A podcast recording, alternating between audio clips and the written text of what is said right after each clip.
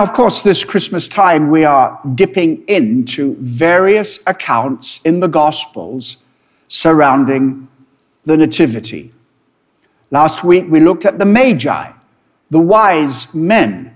But we didn't quite finish the story because it goes on from what we described last week to a horrendous attack, a violent attack of Herod upon all the young boys two years and under, the babies, in Bethlehem. So jealous was he, so fearful and paranoid was he over this one baby born to be king of the Jews, where he thought, I'm the king of the Jews, mate. Don't you tell me about another one. Violence. I'm calling this the clash of the kingdoms. Matthew 2, verses 13 and onwards. Now, when they, that is, the wise men, the magi, had departed, behold, an angel of the Lord appeared to Joseph in a dream and said, Rise, take the child and his mother, and flee to Egypt, and remain there until I tell you, for Herod is about to search for the child to destroy him. And he rose and took the child and his mother by night and departed to Egypt, and remained there until the death of Herod. This was all to fulfill what the Lord had spoken by the prophet Out of Egypt I called my son. Then Herod, when he saw that he'd been tricked by the wise men, became furious. And he sent and killed all the male children in Bethlehem and in all that region who were two years old or under, according to the time he had ascertained from the wise men. Then was fulfilled what was spoken by the prophet Jeremiah. A voice was heard in Ramah, weeping and loud lamentation. Rachel weeping for her children. She refused to be comforted because they are no more. But when Herod died, behold, an angel of the Lord appeared in a dream to Joseph in Egypt, saying, Rise, take the child and his mother and go to the land of Israel, for those who sought the child's life are dead. And he rose and took the child and his mother and went to the land of Israel. And when he heard that Archelaus was reigning over Judah in place of his father Herod, he was afraid to go there, and being warned in a dream, he withdrew to the district of Galilee. And he went and lived in a city called Nazareth. That was that what was spoken by the prophets might be fulfilled. He shall be called a Nazarene. Now we can see straight away that a principal intention of Matthew in recording this part of the nativity narrative was to establish how this prophet from Galilee could be the Messiah. Because everybody knew that the Messiah was not going to come from Galilee, not going to come from a town called Nazareth, that tiny, insecure town, little village really, high up, northern Galilee, high up in the mountains. No, no, no. The, the one who was born Messiah uh, uh, and to be Messiah was, was, was going to be of a different birth. Indeed, as we recalled from last week, this was Bethlehem to the south, just a few miles south of Jerusalem, the royal city of David. But Jesus in his ministry was known as Jesus of Nazareth. So Matthew puts this all together and explains yes, he really was born in Bethlehem. He really does have royal pedigree, adopted into Joseph's family, the son of Mary, adopted into Joseph's family, Joseph being his adoptive father, was a son of David. So this person qualifies on that alone. But there are other aspects to the story that really underline Matthew's belief in the gospel of the kingdom that Jesus the Christ, though a baby at the point of this story, is the Messiah and is going to redeem Israel and indeed beyond that touch the very nations of the world. But in our story, we see a power struggle the clash between a self proclaimed Messiah, Herod, and one who is confronted by the true king and Messiah. Herod's drastic and murderous action to eradicate all opposition, the baby Jesus. This reveals actually a battle that goes on in our own hearts as well when we are confronted by the kingdom of God. Power struggles. I know we've all witnessed in the United States of America, at least watching on our news agencies, the mother of all power struggles between Donald Trump and Joe Biden. One vying for power with the other, and all that stuff just makes us want to tear our hair out. But behind the controversies, the conflicts, the fake news, and everything else that was going on was a power struggle. Maybe right now, on this Sunday, as we, the final Brexit negotiations, so of course the negotiations are going to go on more than today, but that's what it was billed at, the final chance. Is it a power struggle? Is that what's going on? We know that all kinds of power struggles are endemic in political life. And those power struggles are sometimes, well, they're not very pleasant. But the biggest power struggle of all, the biggest battle is between the kingdoms.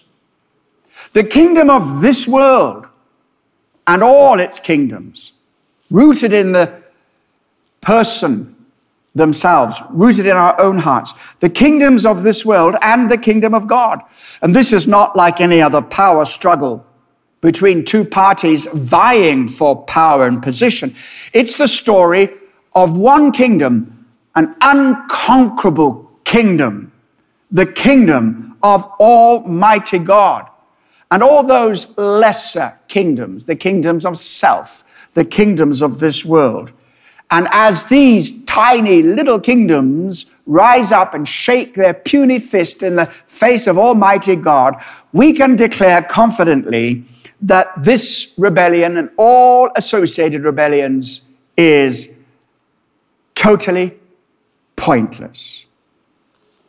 Now, in our nativity story today, we have this openly displayed in Herod's vicious and paranoid, murderous attempt to remove this tiny baby, Jesus born to be king of the Jews. Herod rightly understood that Jesus' birth was an existential threat to his power and to his position. And therefore, he concluded he had to eradicate the threat. See, Herod made himself king of the Jews, but Jesus was born king of the Jews, born from God, whereas Herod's kingdom was very much of this world. And so it was an ugly kingdom. Played out on the political stage, yes, but closer to home played out in the extreme example of the battle between the kingdom of self and the kingdom of God, the battle that goes on in our hearts daily. And now we know this battle, we know this struggle. Oh, whatever our religious faith, or, or if we don't even have any kind of religious faith, we all know the struggle that goes on within. When we know the right thing that we should be doing, but we also know what we feel like doing. And there's that struggle between, we say, the higher aspirations of the human heart and the lower pull of the human heart. The Bible describes the human heart like this it is deceitful and desperately wicked. And then when we come to surrender to the kingdom of God, we discover that the kingdom of God is not dreadful, forbidding, overbearing but it is enriching and uplifting. The kingdom of God lifts us up out of ourselves, out of our natural tendencies, and gives us a taste of heaven on earth. That's why we call the kingdom gospel, good news.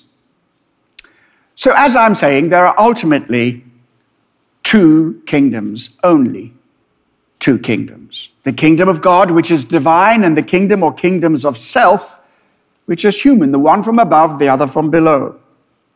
But in Christ, the Bible says that God has taken us out of that old, ugly prison of a kingdom, the kingdom of darkness, and has transferred us into the kingdom of light and of love in the person of Jesus Christ. That's why we celebrate the coming of Jesus into this world during this holiday season and indeed every other day of our lives.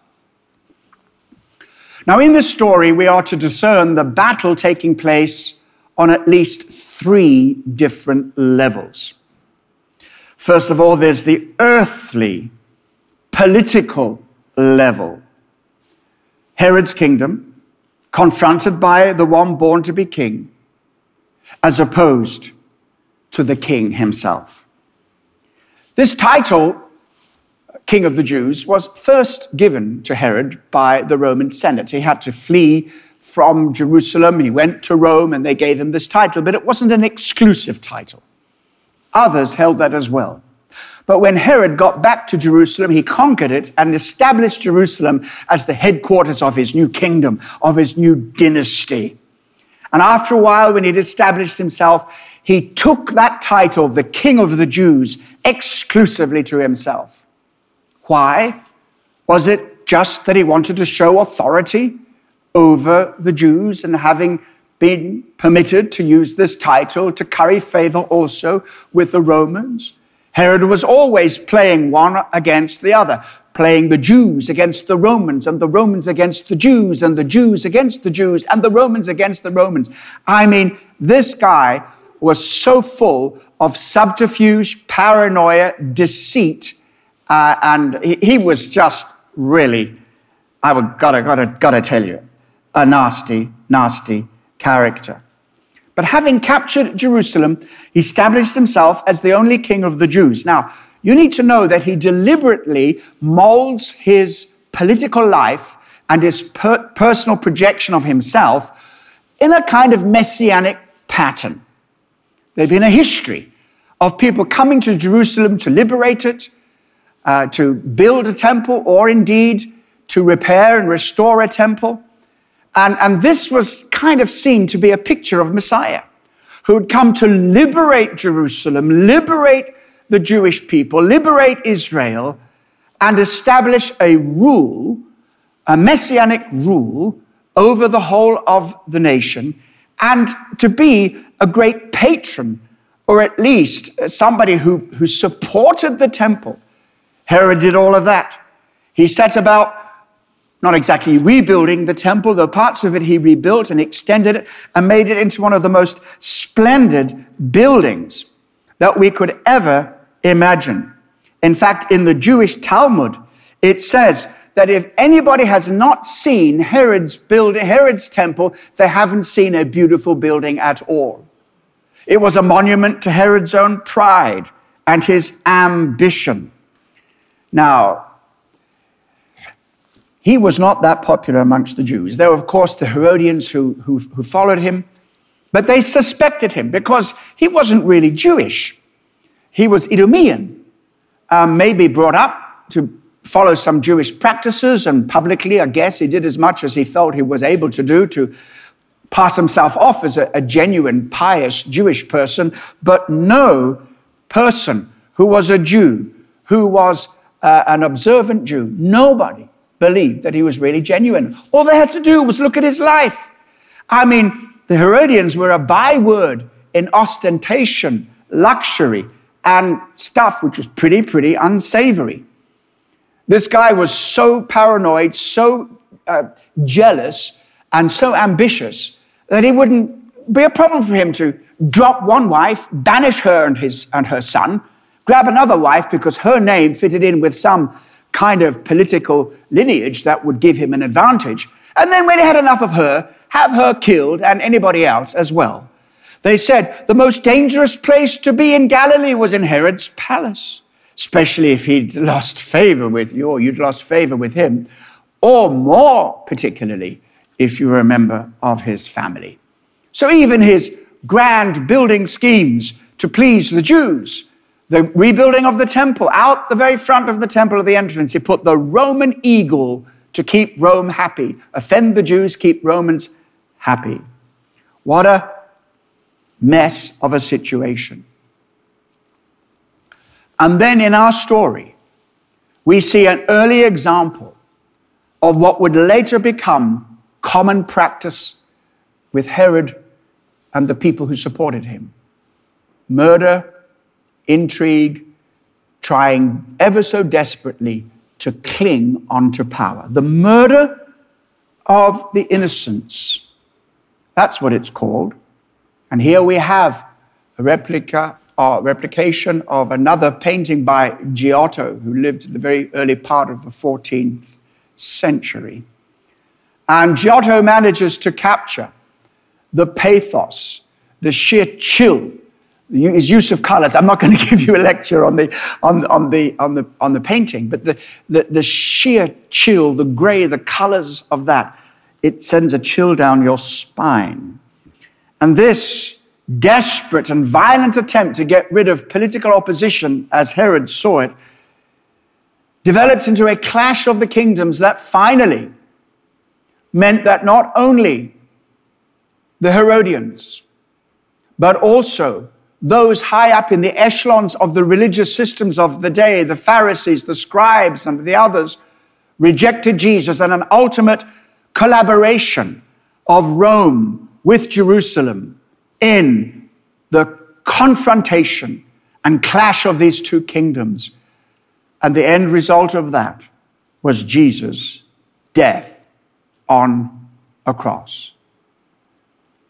But the ironic thing is, is that very death of Jesus on the cross, which was, should have been the last action to destroy him and eradicate him together, altogether, turned out to be the defeat, not just of the spiritual powers, but also of the earthly and political powers. And now we can confidently assert that Jesus Christ is returning again. He's coming again. And he's going to establish the full manifestation of his kingdom, and all the kingdoms of this world shall have become the kingdom of God and of his Christ. That was the earthly level of clash and conflict. Now we're going to talk about the second level, another level of this. The first level is earthly and political, human. The second level is heavenly and spiritual.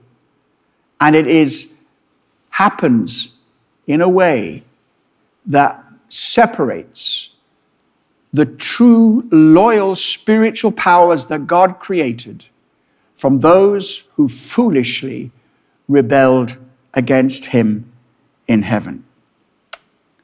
I'm sure if you've been a believer for any little while at all, you will get the very clear impression and discernment that from time to time, we're not just involved with earthly struggles. Oh, yes, we are. In the time that we've had this year with COVID, there are many, many earthly and physical, medical, economic, emotional, psychological struggles that we have.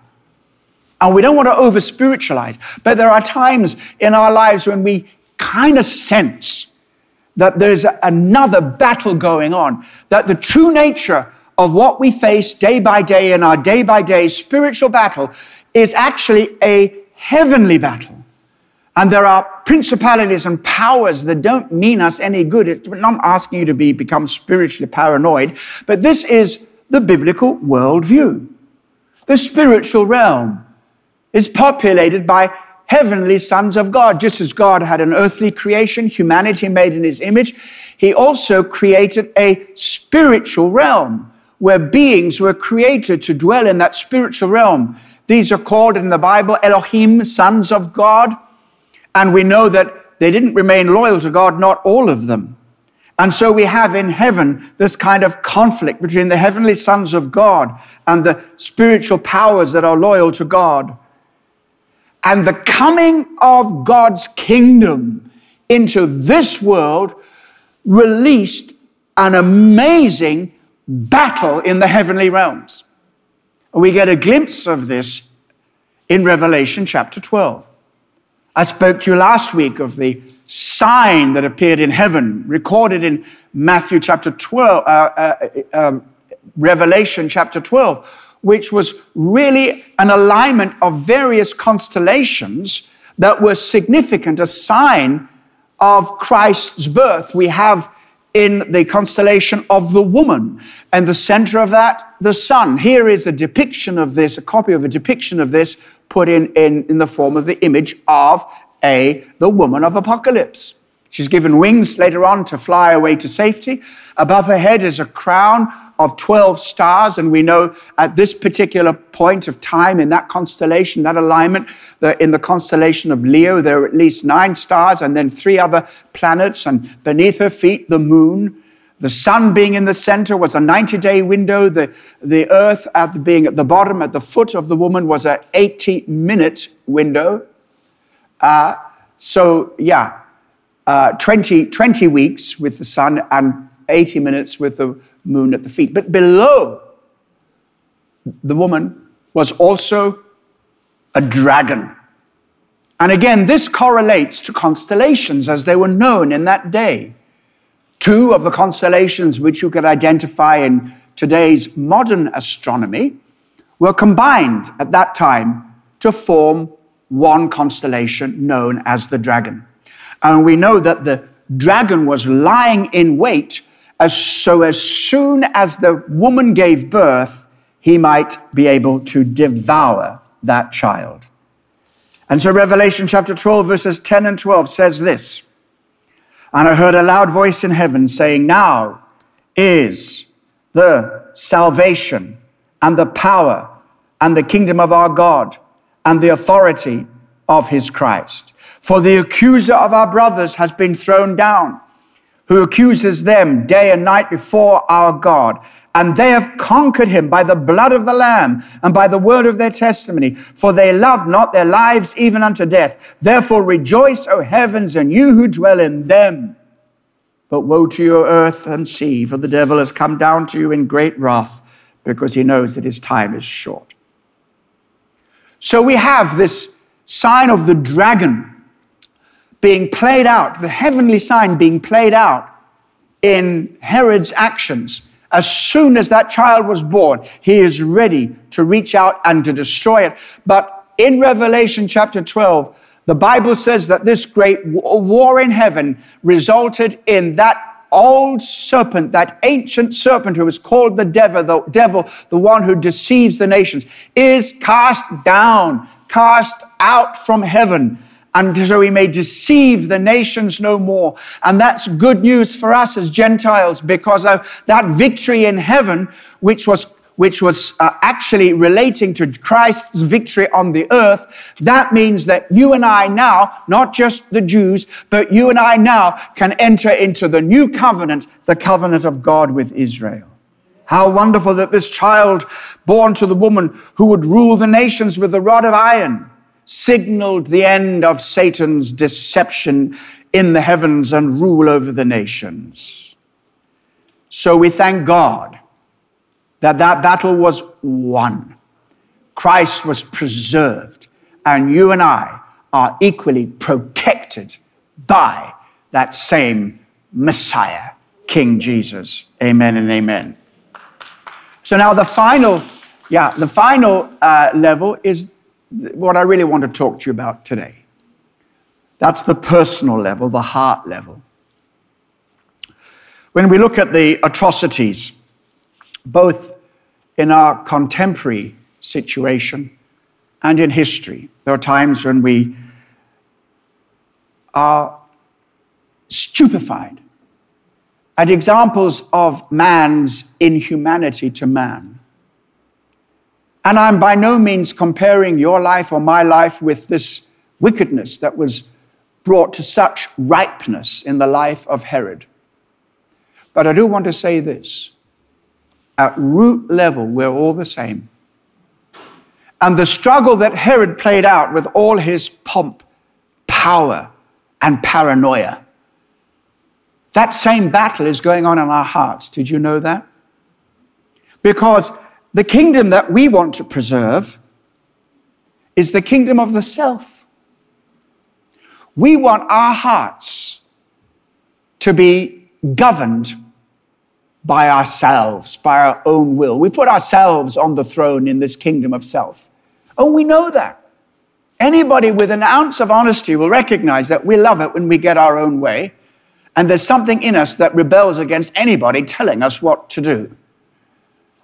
And when it comes to thinking about God, that's the ultimate surrender to say, God, you created me, and I want to be in relationship with you because that's why I was created.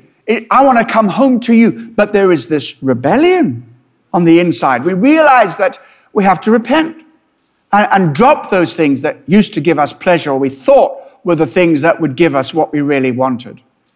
And it takes an act of faith as well as an act of repentance to say, God, I surrender to you. And our story, the gospel story, of the birth of Jesus and the life of Jesus and the resurrect, crucifixion, resurrection of Jesus draws our attention to the only one who can destroy the kingdom of self and bring us into his kingdom of light and love and power and freedom and joy and satisfaction. Walking in right relationship with God. Can you imagine what was going on in Herod's heart throughout the whole of this story? that we read about in Matthew's Gospel. What was the state of his heart? Dark, self obsessed, jealous, ambitious, ruthless in intent to preserve his power, his position, his kingdom. Right there, we have all of our hearts laid bare if we're honest. The heart is deceitful and desperately wicked. But the grace of God is sufficient to melt every hard heart and to bring light into the darkest places of the recesses of our souls. We try to cling on to power, don't we? Frankly, it's pathetic. I'm talking about my life now. I don't know you well enough to be able to say exactly the same about you. I know it's true of you in principle, but I can think of example after example when, due to the residual rebellion in my own heart, where there are times when I just say, God, I know this is your way, but my way is better. That's why he's called Yahweh, because it's better to go Yahweh rather than Mahweh. Anyway, never mind about that. But this is an amazing solution. God's grace and God's love. It can melt the hardest of hearts. Now, the thing about the kingdom of God is it's not demanding, it's enabling.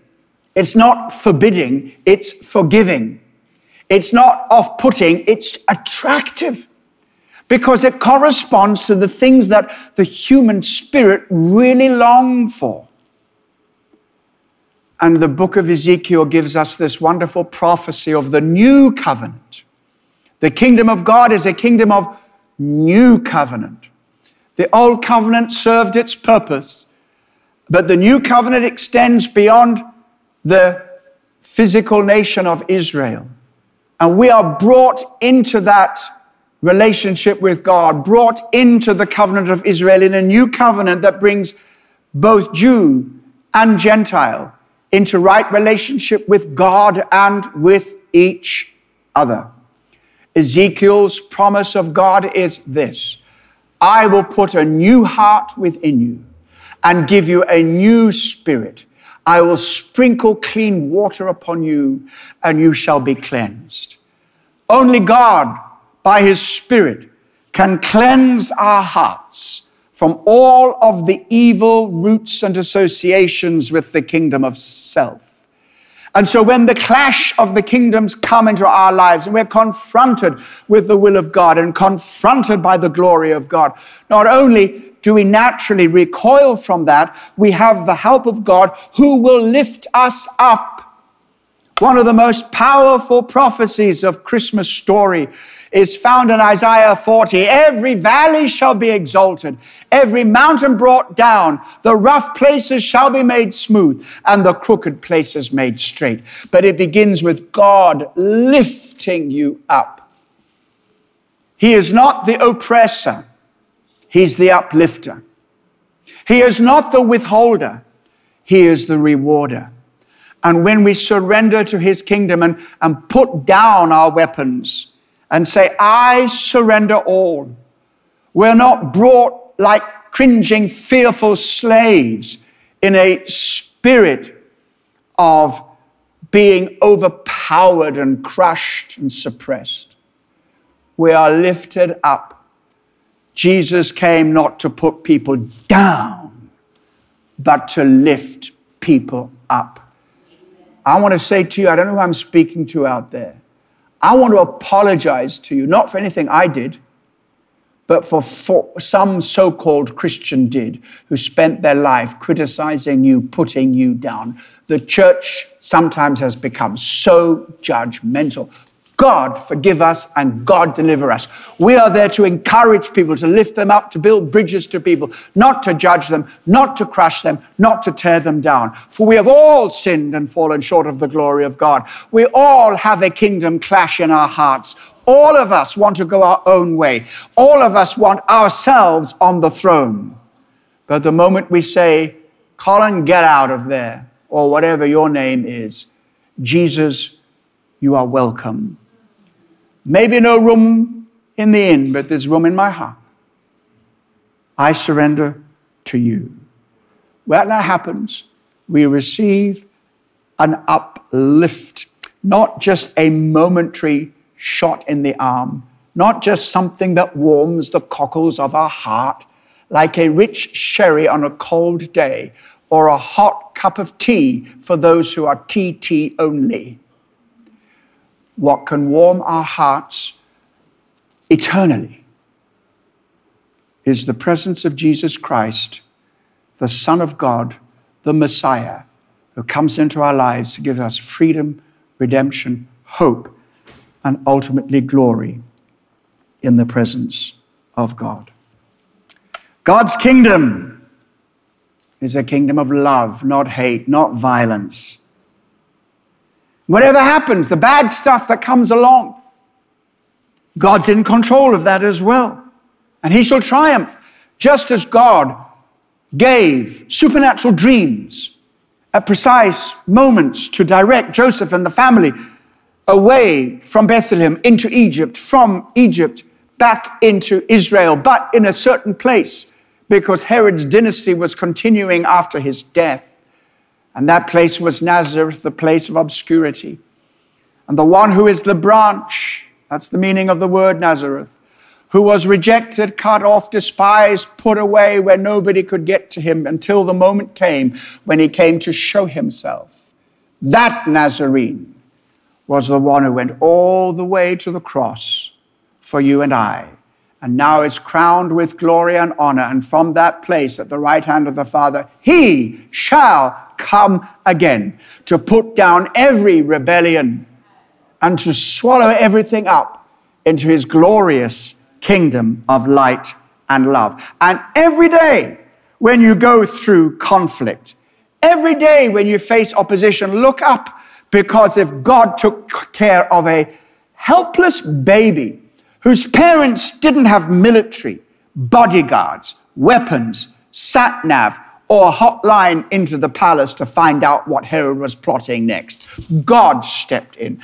And you may feel alone, isolated, neglected, cut off, but God is with you and He will guide you and He will keep you and He will protect you because He's already won the victory. Every spiritual battle has already been won. We live in the light of that victory. And as we look beyond coronavirus to whatever the next set of difficult circumstances may well be. We look beyond even those to the only hope of this world, and his name is Jesus. And our relationship with him and our love for him and his love for us, walking in the peace of knowing that you are right with God, not because you are better than anybody else, but because you have come and said, Jesus, I surrender. I am, I'm not going to resist your kingdom. Come. May your kingdom come. May your will be done. So we, as his people, we surrender to his rule. And until he comes again, there's a job to do. We shine. We shine in the midst of conflict. We shine in the midst of misery. We shine in the midst of testings and trials. And we shine equally as brightly as when we're going through seasons and times of blessing and refreshing, which I confidently say are coming to your life in Jesus' name. Amen and amen.